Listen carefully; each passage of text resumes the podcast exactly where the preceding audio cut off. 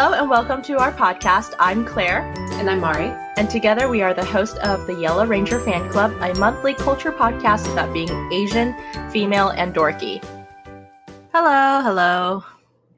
We are doing a special recording session because the last seven days of January feels awful. Like a decade? A decade, yeah. I think I actually turned around to my husband today and was like, this is the first week of January, right?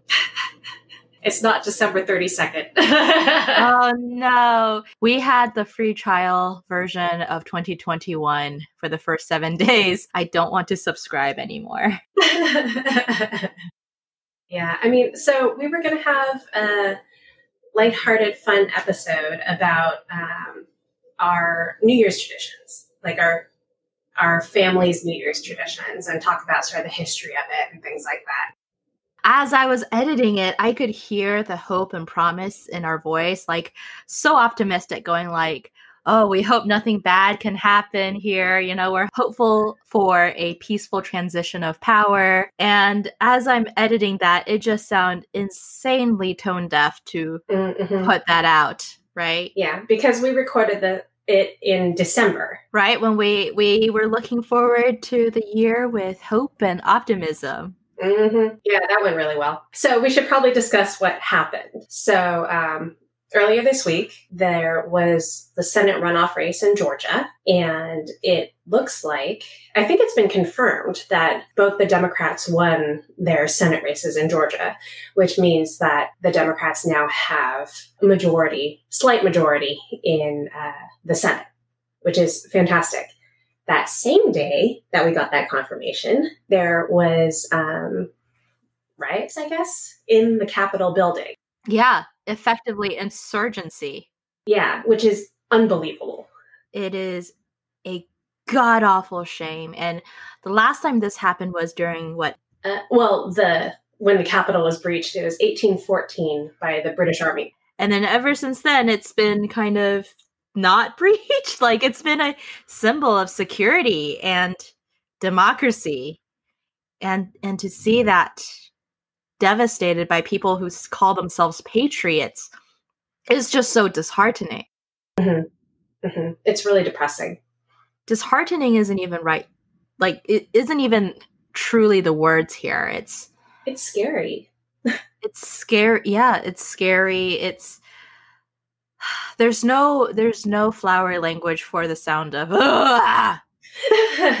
yeah because it's it's a mix of disappointment it's a mix of sadness, anger, fear. Mm-hmm. I can't spell that, and I don't know what's the right transcription for that sound that I just made. But if there was a German word for it, like let me know. but that's why we're recording this episode. Well, this little snippet, I guess, and not putting up the uh, optimistic New Year's episode that we were hoping for. yeah, I feel like maybe in the next couple of months we might be able to listen back on the episode and just laugh a little bit at our naivete. yes, at our naivete and at our optimism and be like, hey, remember when all we wanted to talk about was like mochi? Yeah, mochi. So much mochi. Actually, you know what? Like 80% of that episode was mochi. It's just like the recipe for your mother's ozoni and yeah, it was it was just so like the seven these 7 days, 8 days feel like a decade. Mm-hmm. I so something that I'm really having a hard time wrapping my head around is the fact that um, there were pipe bombs found at both the DNC and RNC national headquarters in Washington, D.C. And that was just a footnote. No one's talking about it. I mean, it's literal terrorism.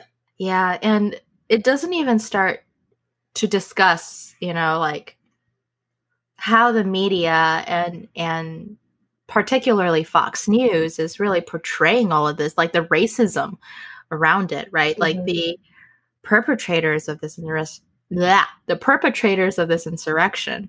Yeah, you know what? Let me pull up. There was an NPR article that I was reading yesterday, I think. Mm-mm. Okay, so this is an article from NPR. Um, it was posted yesterday, and the headline is Storming the Capitol Didn't Change the Election, Some Trump Backers Realize. And and they interview a woman who was there and witnessed the chaos. And she says quote on the news they keep saying now that they shouldn't have said that vice president pence can stop the certification. That was just a big lie. They didn't say that before she says. Maybe some of the other news stations that i don't trust but the ones that i do that's not what they're saying and i mean the fact that she can't trust the news she's getting, I mean, that's sad and scary and really frustrating.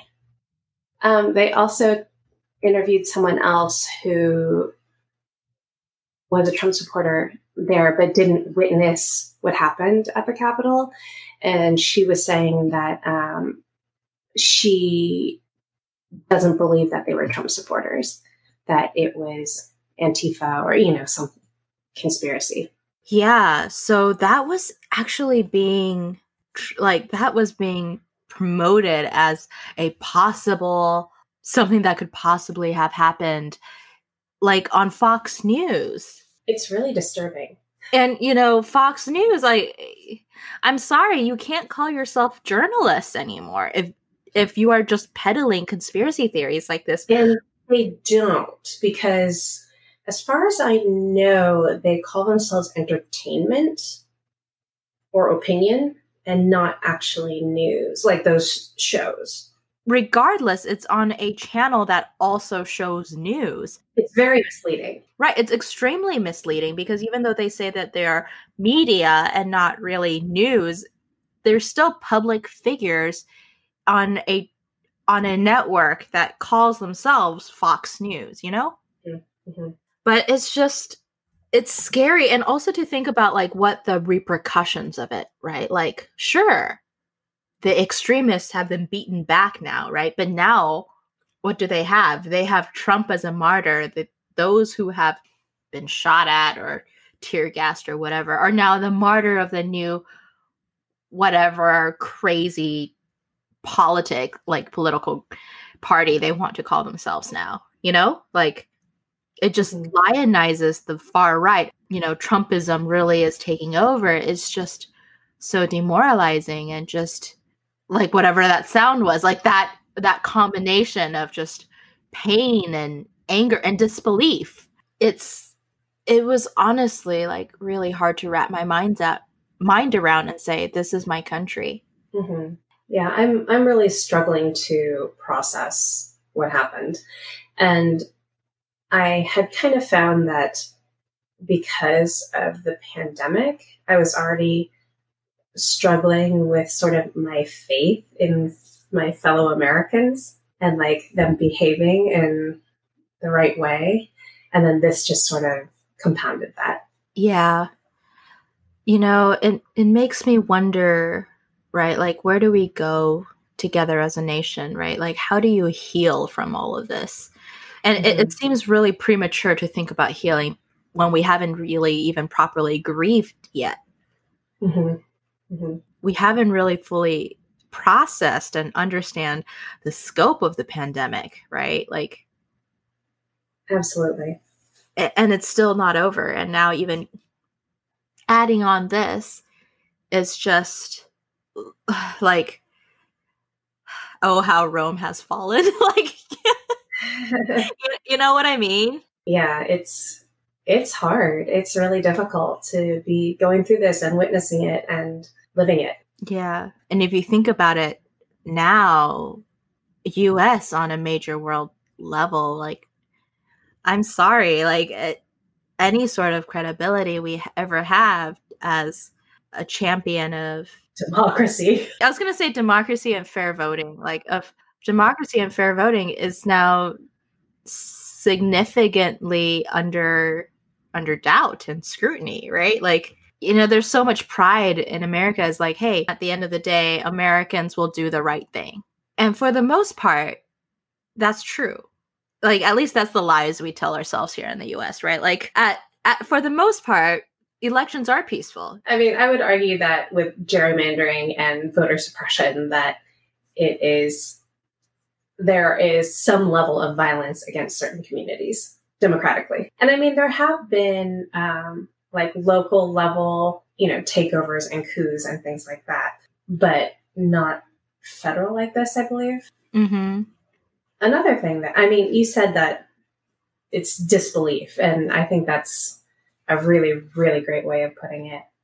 I mean, knowing that 76 million people voted for the president who and his representatives who encouraged this violence and this rioting and encouraged these falsehoods is just mind boggling. Yeah, and not in a fun way. Like, it really makes you wonder, right? Like, I mean, I think we're very much sheltered from that given where we are geographically. But on a holistic scale, right? Like, let's say you're in a room with a hundred other Americans randomly picked. 50 almost 50% of them won't see us as Americans. Right. It's really it's a really hard concept to wrap your mind around, right? And the entitlement that these insurgents, these terrorists feel that they can take because because their candidate lost the election is really just like like what? Like your team lost fairly. Like there was challenges in the court and and people have done the research and and and yet they don't believe it. And it's just like well if you don't believe all of these things then what do you truly believe in? If the only persons that you're believing to is trump and the far right media then i'm sorry you're not living in the truth. You are in a cult as a nation how do we deprogram people it just it feels so awful yeah what where do we go from here right we are an Asian American podcast, but this goes beyond just thinking where we are as Asian Americans in society. It, it, speaks more fundamentally as who are we as Americans. It's really troubling to think like, hey, Trumpism and the far right has shown us time and time again that there are really two Americas. You know, when when somebody is in a cult, you help bring them out and you deprogram them by showing that their family is still there for you. They still have friends there for you. But as a nation, if we don't even get that level of apology, how do we, where can we go? Because at this point, if I hear somebody say that they're like a staunch Trump supporter and would still vote for him in a heartbeat, my first reaction isn't forgiveness. It's how could you? Mm-hmm. And maybe that makes me a bad person, but I think that's a human reaction. And and that's okay. We need to be angry we need to provide rebuke. I feel like they're coming at it, a lot of the times, they're coming at it from a place of fear. And so, how do we help these people become less fearful? But how do you help them be less fearful if they can't even see us as equals? I mean, that's a fair point. if half of America can't recognize the humanity in progressive individuals or people who don't support them or even understand the fundamental concept of truth and logic. What do you do? Do we just deal with insurrection like every 4 years? Like what? Like until we get a civil war and then you like bash them together? Like i don't want us to get to the level of civil war. And also more on that like how is the civil war not taught as more of a shameful history? Like the South has never been made to feel sorry or acknowledge the fact that they went to war and tore apart a country because for the sole purpose of keeping slaves. I don't I don't know. It just it feels wrong. Something is it feels raw, it feels vulnerable and it feels like the country is fundamentally broken in some way and I don't know how to fix it and I don't know what the solution is and that's scary. Yeah, and and even on a micro level, right? Like we can't fix the nation. But on our own, what can we do? I don't like this idea of helplessness. Mm-hmm. I think it might help to have policy in place going forward where news has to be factual and accurate. Um, I know that they have laws about that or policies about that in Canada, but we don't have that here. And so it allows for these more entertainment opinion uh, shows to uh, seem like news. Yeah. Yeah, like that is a way, but you know, I can see how that can just drive not to be a negative Nancy, but I can also see how that can drive distrust over then what is the true media and and what if that system gets abused, right? Like who watches the watcher? Right. Right. Right. right. So, so it just it feels like like this whole four years felt like a stress test on the democracy product. I'm thankful that it seems like right now at the surface, there's a way to move forward to swear in President Biden and Vice President Kamala Harris. But I can't believe we had to go there. Mm-hmm. Uh, and on the other hand, like what hap- what would have happened if we didn't have this insurrection what if what would have happened to certifying the votes if some of these Republican senators didn't just take advantage of the situation to be like, "Oh yes, we're against all of this lawlessness and now we will go ahead and certify the results because of this." What happens if they didn't have that? Would they have objected? I think they would have.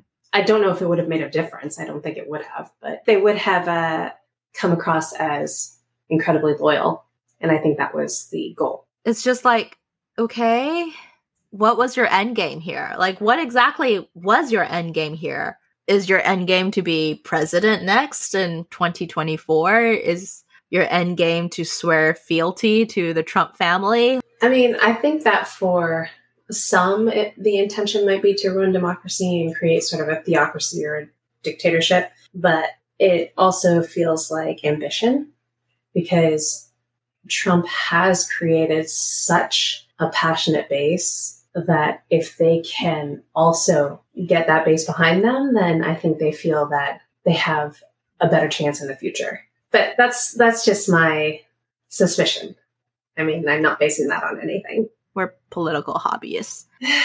like, yeah, there's definitely naked ambition there, but at its core, like, what does it mean to be king of terrible people? If you're king awful, why be king at all? Did, have you watched Anna and the Apocalypse? Uh-uh. Okay. Anna and the Apocalypse is one of the best horror musical Christmas movie.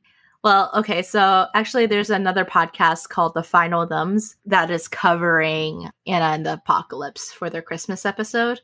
Spoiler alert, but there's a character in there, the the principal, who basically rather see the entire school get run over by zombies than to actually help students. And I can't help but feel like there's definitely Republican senators, legislators, political figures who would do that because they're so frightened of not being in power that it doesn't matter who's listening to them as long as somebody is listening to them. And for those people, screw you.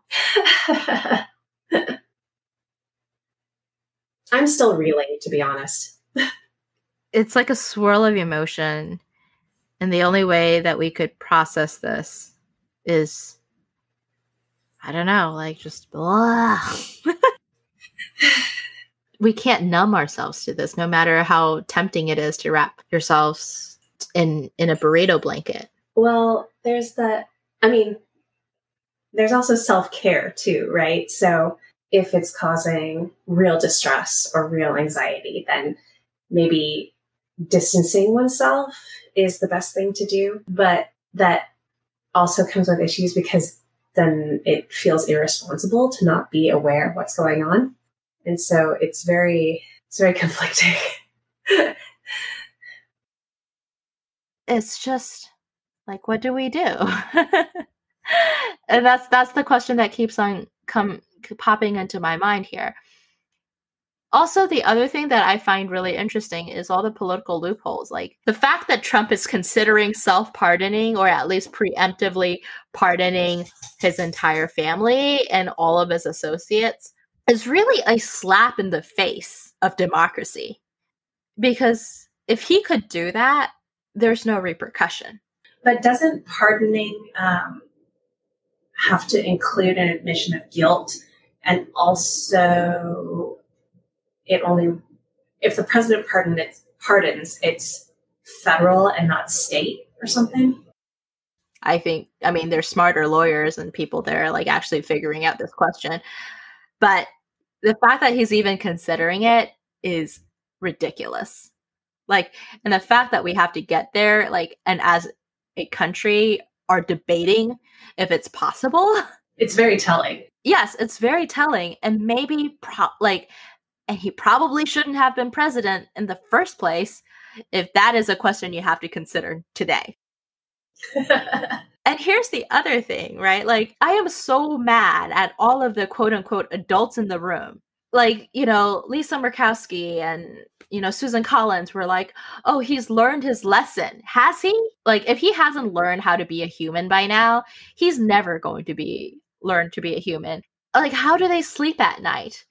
And and also for all of the like oh my gosh all the cabinet members and all the senior officials are resigning now like no they're just doing it to save their butts they're not actually committed to helping make the country a better place they're just like ah oh, but definitely see this as bad goodbye like what and the tech companies twitter facebook youtube too little too late y'all and the thing is too that um I'm sure that a lot of the stuff, I mean, it's very sensational, right?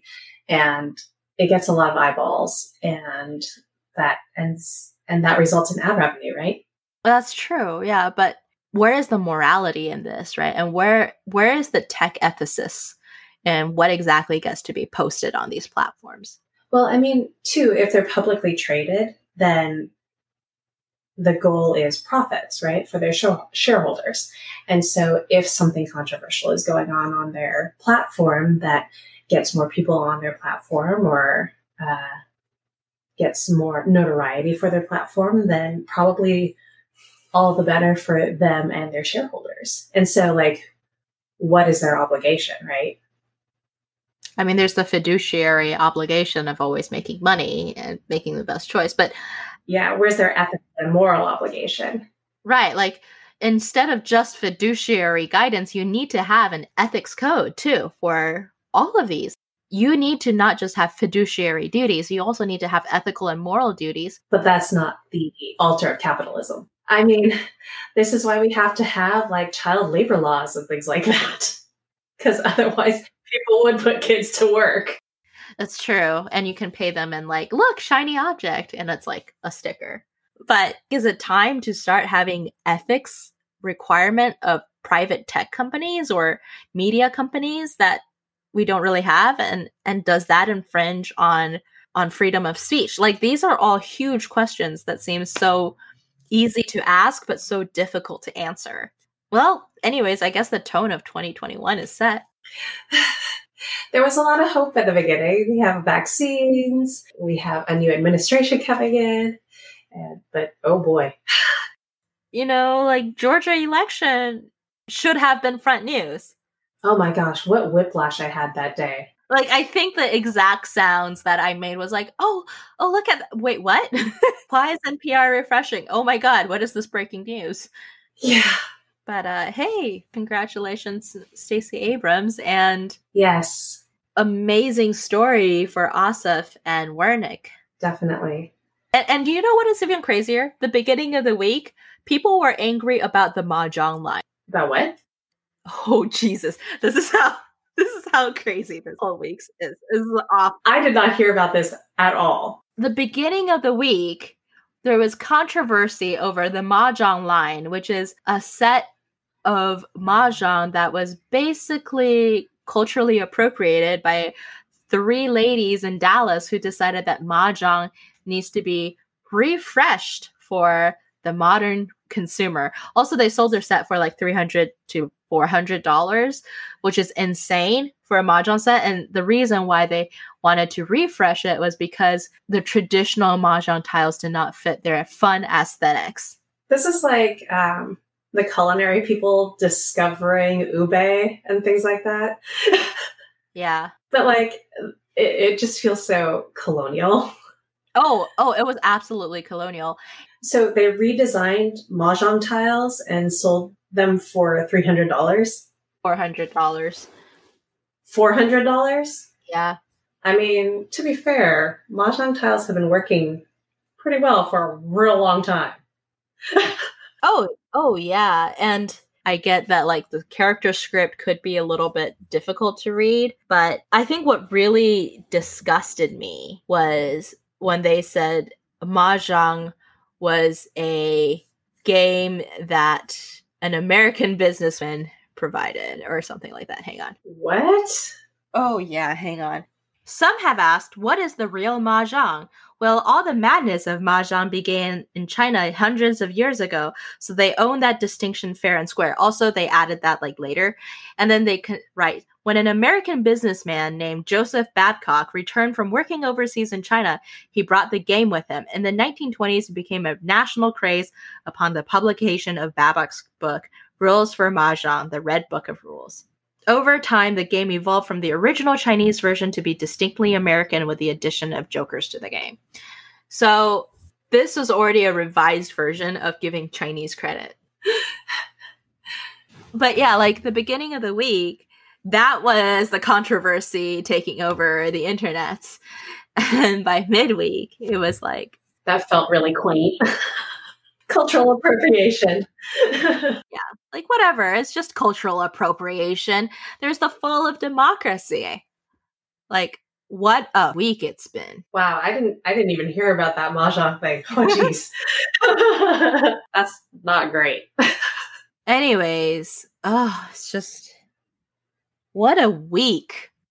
I'm exhausted. Are you exhausted? I'm exhausted. Do we have any way of wrapping up this episode?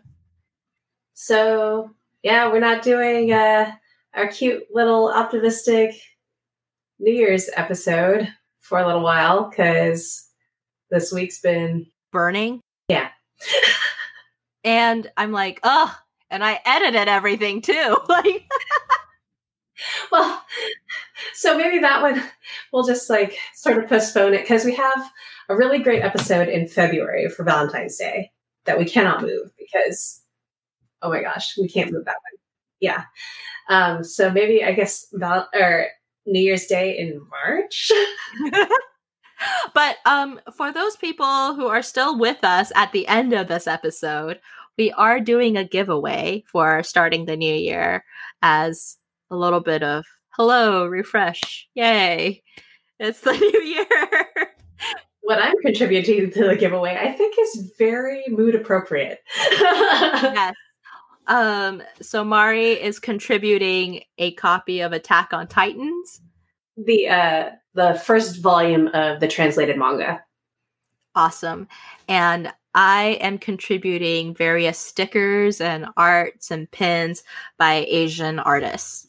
Yeah, and uh, for people who are wondering what that post in the beginning of the week when there was still hope was sitting on Mari's desk is that was a Kagami mochi. oh man. Yeah. We didn't even start the episode with our fun stuff and like what's keeping you happy? There's nothing. I'm tired. oh Claire, I'm so tired. I kind of just want to hide for a little bit. I'm with you. I'm I mean, I've mentioned the burrito blanket a couple times now. I I just want to be wrapped myself in a like a nice warm tortilla. Yeah, I'm gonna light some candles and wrap myself in a burrito blanket and, and scream into a pillow. And scream to a pillow. You know what? I'm gonna wrap myself in a burrito blanket with Gibbs and Chewy. Oh. and they're gonna be very confused as to what's going on. But I will be surrounded by all the warm fuzzies. Oh. faith in humanity is quietly dwindling.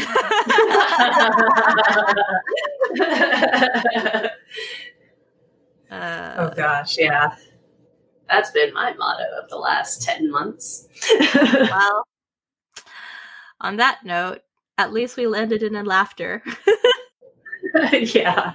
yeah. Find us on Instagram and Twitter and email us and go to our website.